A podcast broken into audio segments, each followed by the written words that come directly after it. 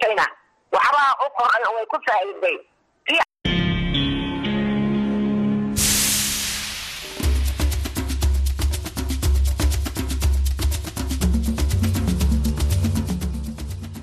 Hii ni idhaa ya Kiswahili ya Sauti ya Amerika, VOA, ikitangaza kutoka hapa Washington DC. Ni saa moja na nusu usiku kwa saa za Afrika Mashariki, sawa na saa kumi na mbili na nusu jioni kule Afrika ya Kati. Hapa Washington DC ni saa tano na nusu asubuhi.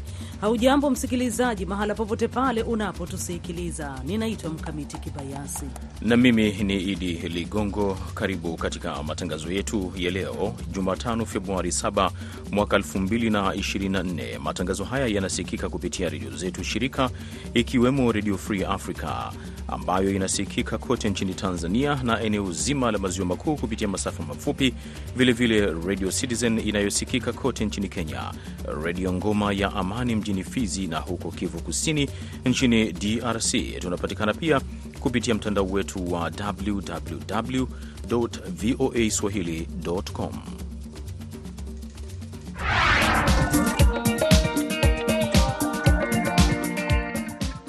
Ripoti tulizo nazo, ujumbe wa viongozi wa Ukraine upo nchini Kenya kwa ziara ya siku tano na umeahidi kusafirisha nafaka nchini humo na kuisaidia kufikia utoshelevu wa chakula.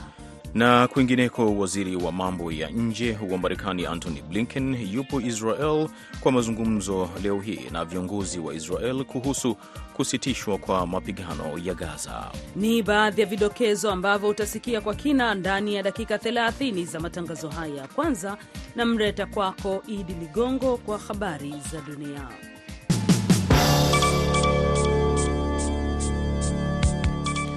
Katika habari za dunia, waziri wa mambo ya nje wa Marekani Antony Blinken yupo Israel kwa mazungumzo leo hii na viongozi wa Israel kuhusu kusitishwa kwa mapigano Gaza na kuachiliwa kwa mateka wanaoshikiliwa na Hamas. Mikutano hiyo ya waziri mkuu wa Israel Benjamin Netanyahu, waziri wa ulinzi Yoav Gallant na rais Isaac Herzog inafanyika siku moja baada ya Blinken kusema viongozi wa Hamas wametoa majibu yao kuhusu pendekezo hilo. Blinken aliwaambia waandishi wa habari mjini Doha, Qatar, kwamba Marekani inachunguza kwa umakini majibu hayo na kwamba wameishirikisha Israel. Amesisitiza wafanyakazi kwa kadri inavyowezekana kupata makubaliano na kusonga mbele. Mjini Washington, rais wa Marekani Joe Biden alielezea mwitikio kutoka kwa kundi la wanamgambo wa Hamas kupewa kipaumbele na kusema mazungumzo yanaendelea. Rais wa Ukraini Volodymyr Zelenski amesema mashambulizi ya makombora ya Rusia Jumatano yamewaua takribani watu watano huko Kiev na Mykolaiv ni shambulizi jingine kubwa la anga la Rusia dhidi ya nchi yetu, Zelenski amesema kwenye mtandao wa kijamii. Mikoa sita imeshambuliwa na maadui. Huduma zetu zote kwa sasa zinafanya kazi ili kuondoa matokeo ya ugaidi huu. Jeshi la Ukraine lilielezea kwa kina wimbi kubwa la mashambulizi ya Rusia ambayo yalijumuisha ndege ishirini zisizo na rubani, makombora 36 ya kujiendesha yakiwemo matano ya S300 na huku matatu yakiwa ya masafa ya mbali. Jeshi la anga la Ukraine limesema juhudi za ulinzi wa anga wa nchi hiyo zimeharibu ndege 15 kati ya 20 zisizo na rubani pamoja na makombora 29 kati ya 44. Zelenski amesema shambulizi la Rusia limeua mtu mmoja mjini Mykolaiv na kuharibu dazeni ya nyumba. Pande za Sudani zinazohasimiana zimekubaliana kukutana kwa mazungumzo chini ya Umoja wa Mataifa kuwezesha kufikishwa misaada inayohitajika katika taifa hilo lenye mzozo, amesema mkuu wa misaada wa Umoja wa Mataifa Jumatano. Martin Griffith amewaambia wanahabari kwamba amekuwa kwenye mawasiliano na wakuu wa pande mbili za Sudan za vita vya miezi kumi vya wenyewe kwa wenyewe kuhusu kufika kwa wawakilishi wa pande hizo kujadili misaada. Griffith ameonya kwamba kuendelea kutofika kwa misaada ni jambo lenye kutia wasiwasi mkubwa. Wakati wa mkutano wa Jida uliandaliwa na Saudi Arabia na Marekani, Griffith amesema ni muda mwafaka kwa Umoja wa Mataifa kuwa mpatanishi. Mapigano makali yalianza mwezi Aprili mwaka jana baina ya jeshi la Sudan linaloongozwa na Abdel Fattah al Burhan na vikosi vya akiba vya RSF chini ya kamanda Mohamed Hamdan Daglo na vimeshaua maelfu ya watu. Mali ilithibitisha leo Jumatano kuondoka kwake bila kuchelewa kutoka Jumuiya ya Afrika ya Magharibi, ECOWAS, ikisema haikufungwa na muda wa mwaka mmoja wa shirika hilo wa kujiondoa, kulingana na waraka wa wizara ya mambo ya nje. Serikali ya kijeshi ya Bamako ilitangaza kujiondoa kutoka ECOWAS Januari 28 baada ya nchi jirani za Burkina Faso na Niger kujiondoa vilevile. Mkamiti Kibayasi anayesoma ripoti kamili. Wizara ya mambo ya nje ya Mali imesema katika barua kwa ECOWAS kwamba serikali ya Jamhuri ya Mali haifungwi tena na vikwazo vya muda vilivyotajwa katika kifungu cha 91 cha mkataba huo. Lakini kifungu cha 91 cha mkataba wa umoja huo kinaeleza kwamba nchi wanachama bado zinafungwa na majukumu yao kwa kipindi cha mwaka mmoja baada ya kutoa taarifa ya kujiondoa kwao.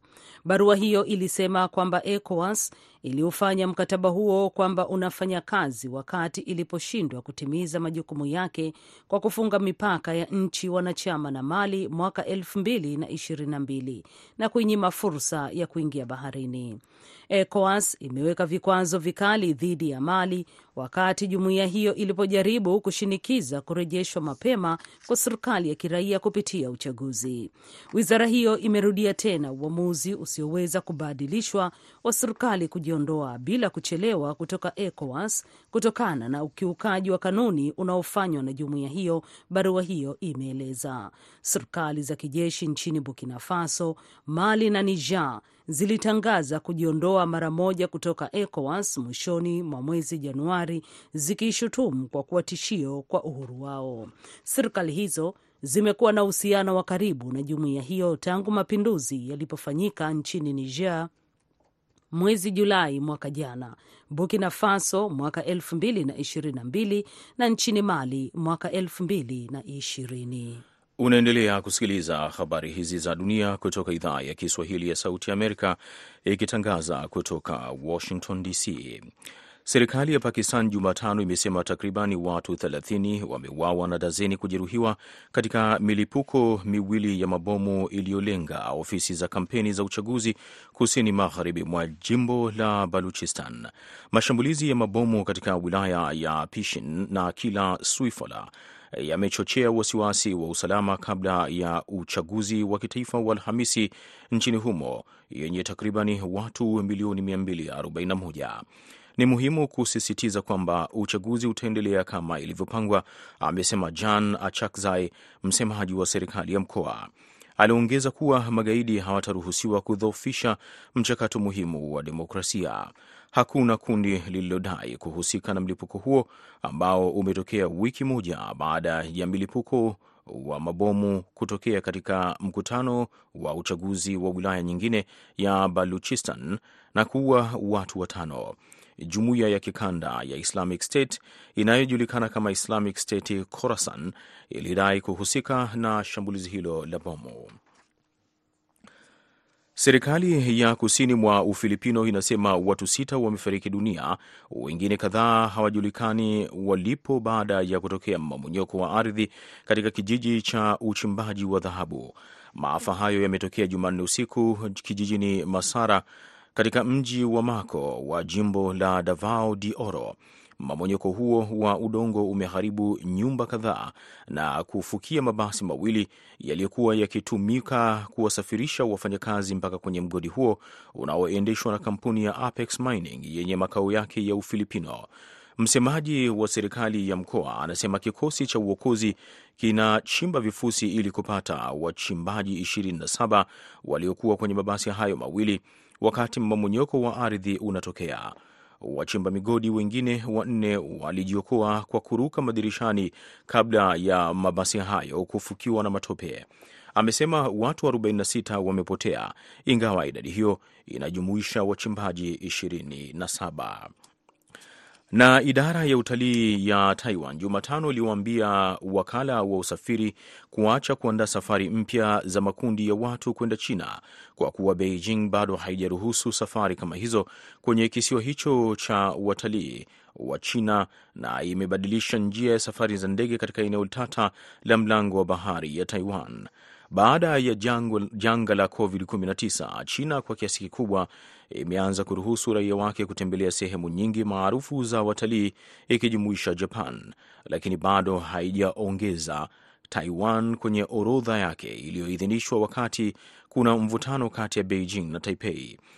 China inadai Taiwan inayotawaliwa kidemokrasia kama eneo lake licha ya pingamizi kali za serikali huko Taipei. Taiwan ilikuwa imepanga kuanza tena safari za vikundi kwa Wataiwan kwenda China kuanzia Machi mosi baada ya kusimamishwa wakati wa janga la COVID-19, na idara ya utalii inasema wale ambao tayari wamepangwa kuanzia tarehe hiyo hadi Mei 31 wanaweza kuendelea.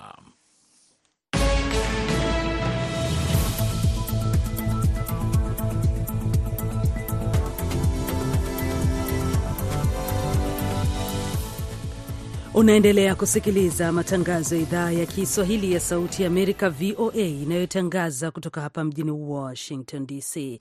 Matangazo haya yanasikika kila siku kuanzia saa moja na nusu usiku kwa saa za Afrika Mashariki, ambapo ni saa kumi na mbili na nusu kule Afrika ya Kati. Na habari tulioipatia uzito wa juu kwa hivi sasa ni kwamba waziri wa mambo ya nje wa Marekani Anton Blinken amesema viongozi wa Hamas wamejibu kuhusiana na mpango wa kuachilia wa mateka ambao utasitisha uhasama.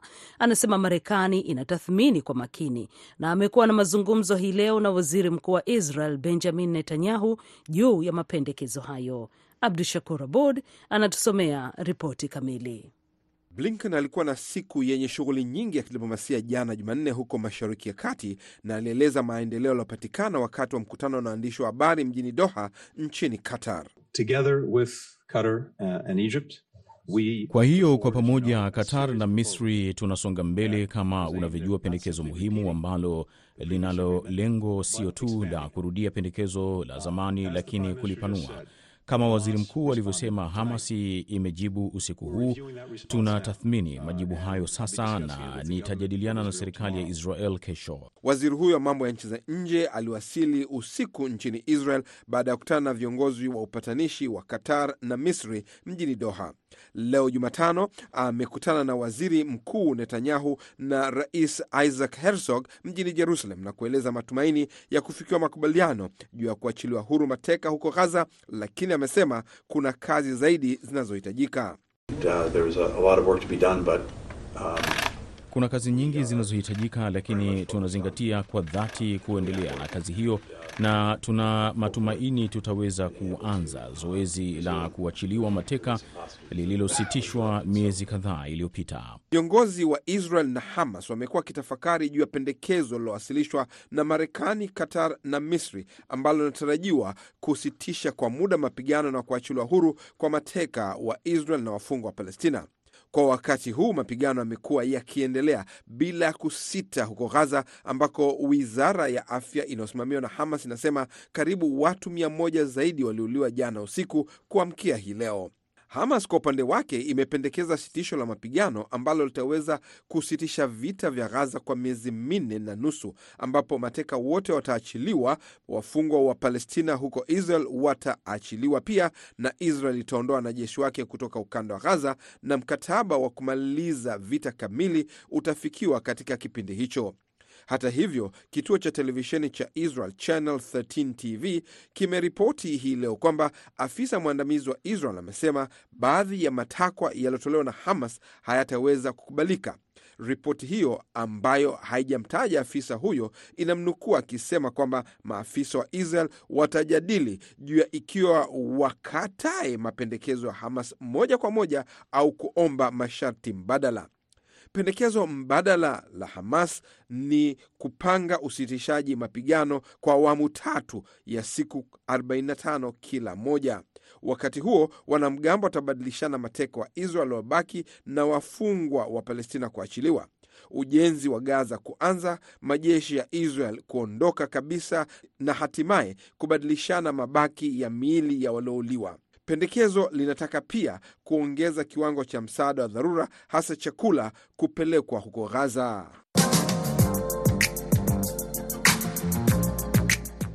Nam, kwingineko ni kwamba ujumbe wa viongozi wa Ukraine upo nchini Kenya kwa ziara ya siku tano na umeahidi kusafirisha nafaka nchini humo na kuisaidia kufikia utoshelevu wa chakula na vilevile vile kuongeza biashara ya kilimo kati ya nchi hizo mbili ili kupunguza gharama ya juu ya maisha.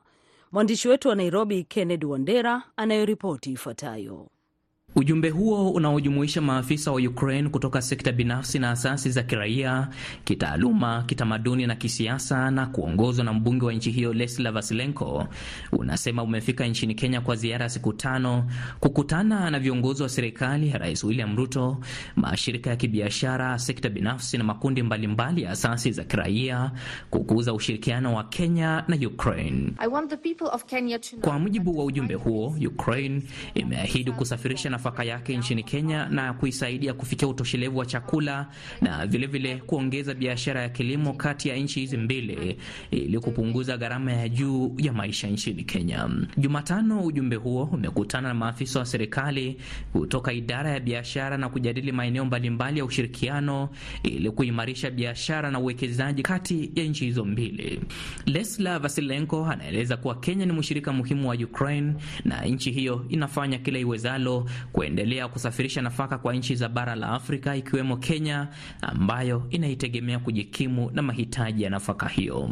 Aidha, mbunge huyo ameeleza kuwa licha ya matatizo nyumbani kati yake na Urusi, itaendeleza ushirikiano wake na Kenya katika nyanja mbalimbali za ushirikiano, hasa afya, kilimo, nishati, usafirishaji wa teknolojia ndege zisizo na rubani, ulinzi na usalama, pamoja na maendeleo ya miundombinu. Ujumbe huo ambao tayari umekutana na viongozi wa bunge la Kenya kujadili njia bora zinazowezesha mabunge ya nchi hizo mbili kufanya kazi pamoja, umeratibiwa kufanya mikutano na maafisa kadhaa katika serikali ya Kenya baada ya kukutana mashirika ya kibiashara na uwekezaji, hasa kuongeza ushirikiano kwenye maeneo maalum ya kiuchumi na uwekezaji, teknolojia ya kilimo na uboreshaji wa akiba ya chakula nchini Kenya.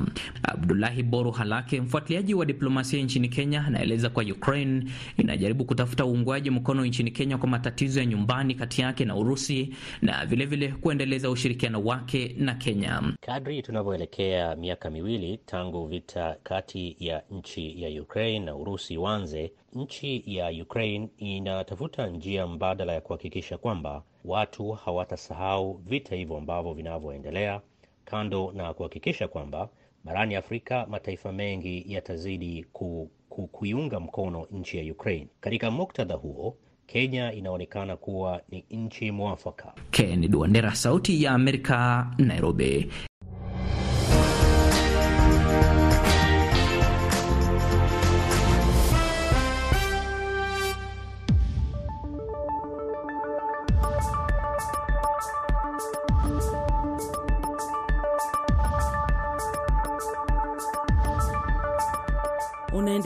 Kusikiliza matangazo ya idhaa ya Kiswahili ya Sauti ya Amerika, VOA, inayotangaza kutoka hapa Washington DC.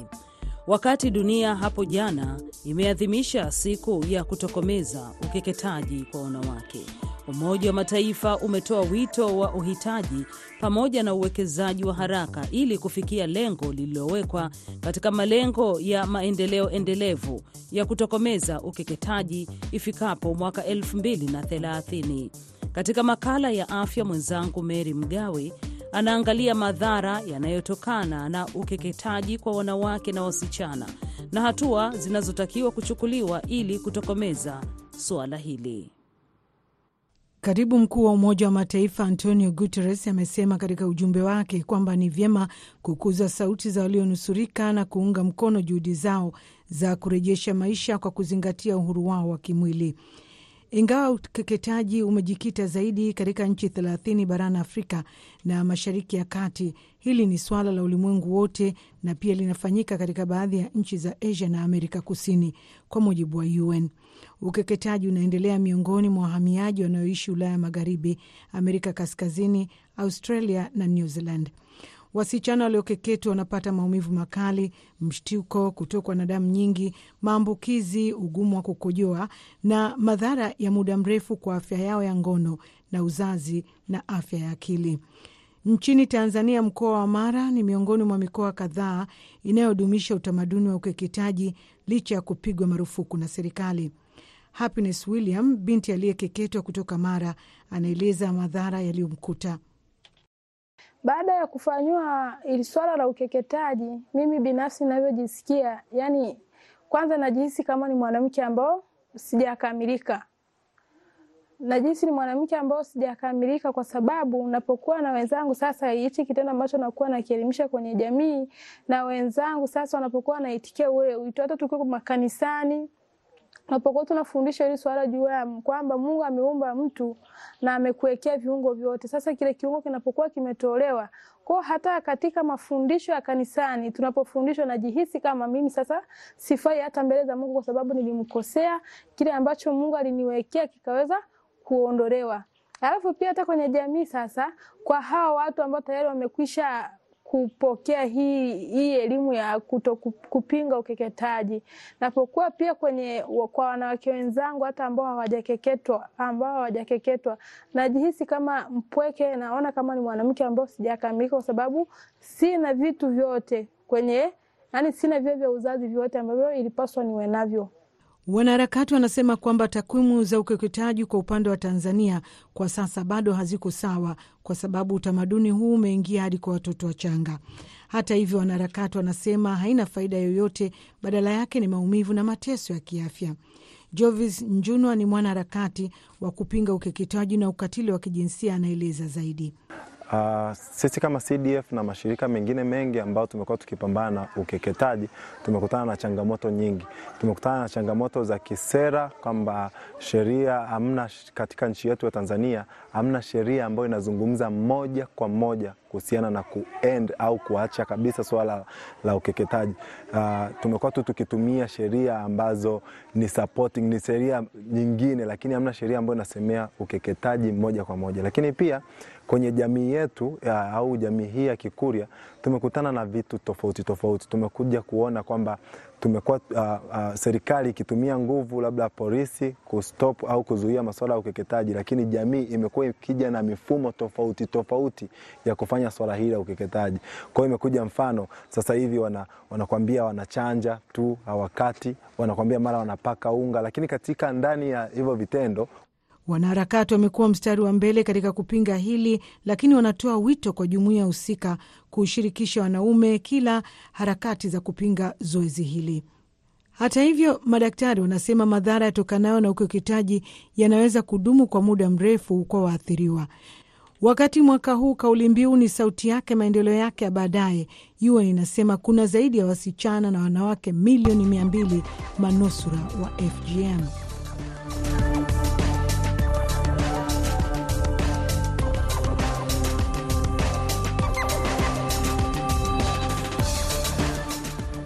Na msikilizaji, unaendelea kusikiliza matangazo ya idhaa ya Kiswahili ya Sauti ya Amerika, VOA, inayotangaza kutoka hapa jiji kuu la Marekani, Washington DC.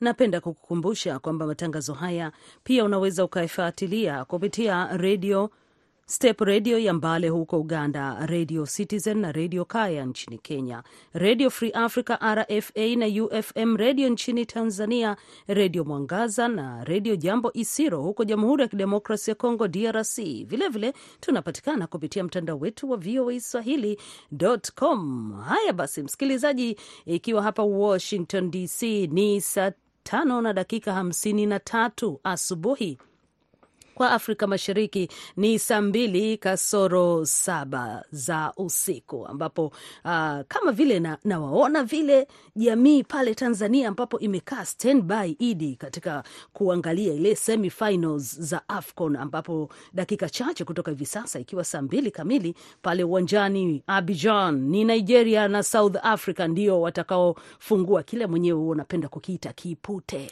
Naam, mkamiti um, kipute uh, kinatarajiwa kupigika kwelikweli kweli, maanake hivi sasa tunavyozungumza ni kwamba timu ya Afrika Kusini, hali kadhalika na Nigeria, maanake jiji la Johannesburg ama Lagos, Nigeria, e, presha zimepanda juu kwelikweli kuhakikisha kwamba e, timu hizo zinasonga mbele katika ile a, nusu fainali ya kwanza, na hii unaweza ukasema nusu fainali ya kwanza kwa mm -hmm. mataifa yanayozungumza Kiingereza, lakini nusu fainali ya pili ambayo itakutanisha Ivory Coast pamoja na Jamhuri ya Kidemokrasia ya Kongo, yani DRC mm -hmm. Itakutanisha hizi nchi ambazo zinazungumza lugha ya Kifaransa, ambapo sasa mchezo wao Ivory Coast na DRC utachezwa, ambao itakuwa ni saa tano usiku kwa saa za Tanzania, saa za Afrika Mashariki kiujumla. mm -hmm. Kwa hiyo hayo ndio mambo ambayo naamini wapenda mpira, wapenda soka hivi sasa, watu wote Afrika nzima hii tunaweza kusema kuanzia Cairo mpaka Cape Town mm -hmm. Ehe, na vilevile unaweza ukasema mpaka kwenye pwani ile eh, ya kule eh, Afrika Magharibi mpaka kuelekea pwani ya mashariki ama pembe mwa Afrika. Hivi leo tunavyozungumza, muda huu watu wako kwenye televisheni zao kwa ajili ya kuangalia mtanange huo. Haya basi, msikilizaji, tusiongee mengi Kaa tayari kuangalia hizi semifinals zitakazoanza muda mchache ujao, lakini hapa studio Idi Ligongo anakusomea muktasari wa habari.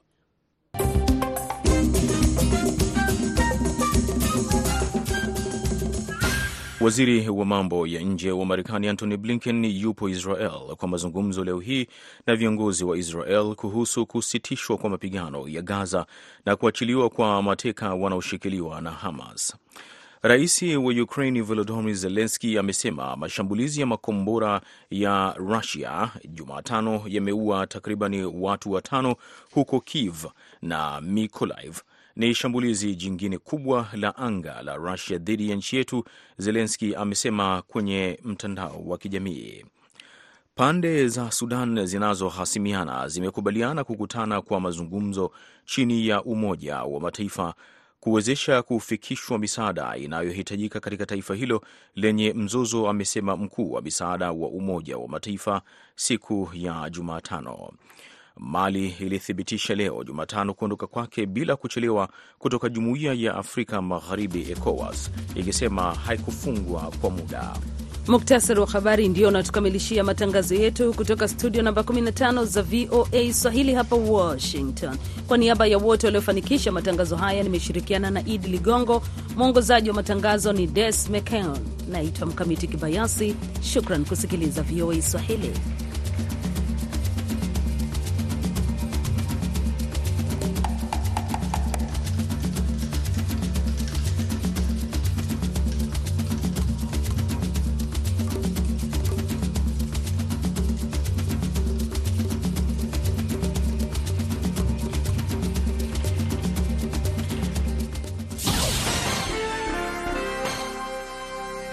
Ifuatayo ni tahariri inayoelezea sera na msimamo wa serikali ya Marekani. Operesheni za kulinda amani za Umoja wa Mataifa barani Afrika zinakabiliwa na changamoto ambazo hazijawahi kushuhudiwa, ikiwa ni pamoja na kudorora kwa ushirikiano wa nchi mwenyeji na ridhaa ya uwezo wa watendaji kama kundi la Wagner katika maeneo yenye migogoro, alisema Michel Sison, naibu waziri wa mambo ya nje wa maswala ya kimataifa katika ushahidi kwenye bunge la Marekani hivi karibuni. Kwa hivyo ni wazi kwamba tunahitaji kupanua zana zetu za kimataifa kwa ajili ya kukabiliana na migogoro ya usalama katika bara la Afrika, wakati huo huo tukiboresha juhudi za kulinda amani za Umoja wa Mataifa. Baraza la Usalama la Umoja wa Mataifa hivi karibuni lilipitisha azimio nambari 2719 ambalo linatoa mkakati wa ufadhili kwa kiasi wa operesheni za amani zinazoongozwa na Afrika kwa michango inayotathminiwa na Umoja wa Mataifa, alieleza naibu waziri Sison. Tulishiriki kikamilifu katika mazungumzo ya azimio hilo.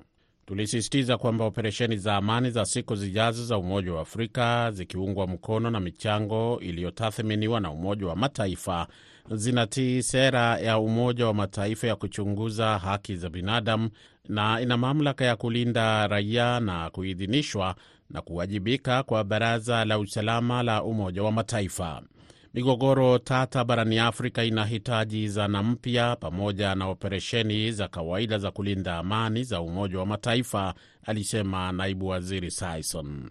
Kwa hivyo tunahitaji zana zinazoruhusu jumuiya ya kimataifa kujibu kwa haraka vitisho dhidi ya raia ili kuzuia ukatili mkubwa, kukabiliana na makundi yenye itikadi kali au ya kigaidi na kuleta utulivu wa kiusalama ili kutoa nafasi kwa suluhisho la kisiasa. Operesheni za kulinda amani za Umoja wa Afrika pia zinaweza kutumika kama kukabiliana na watendaji waovu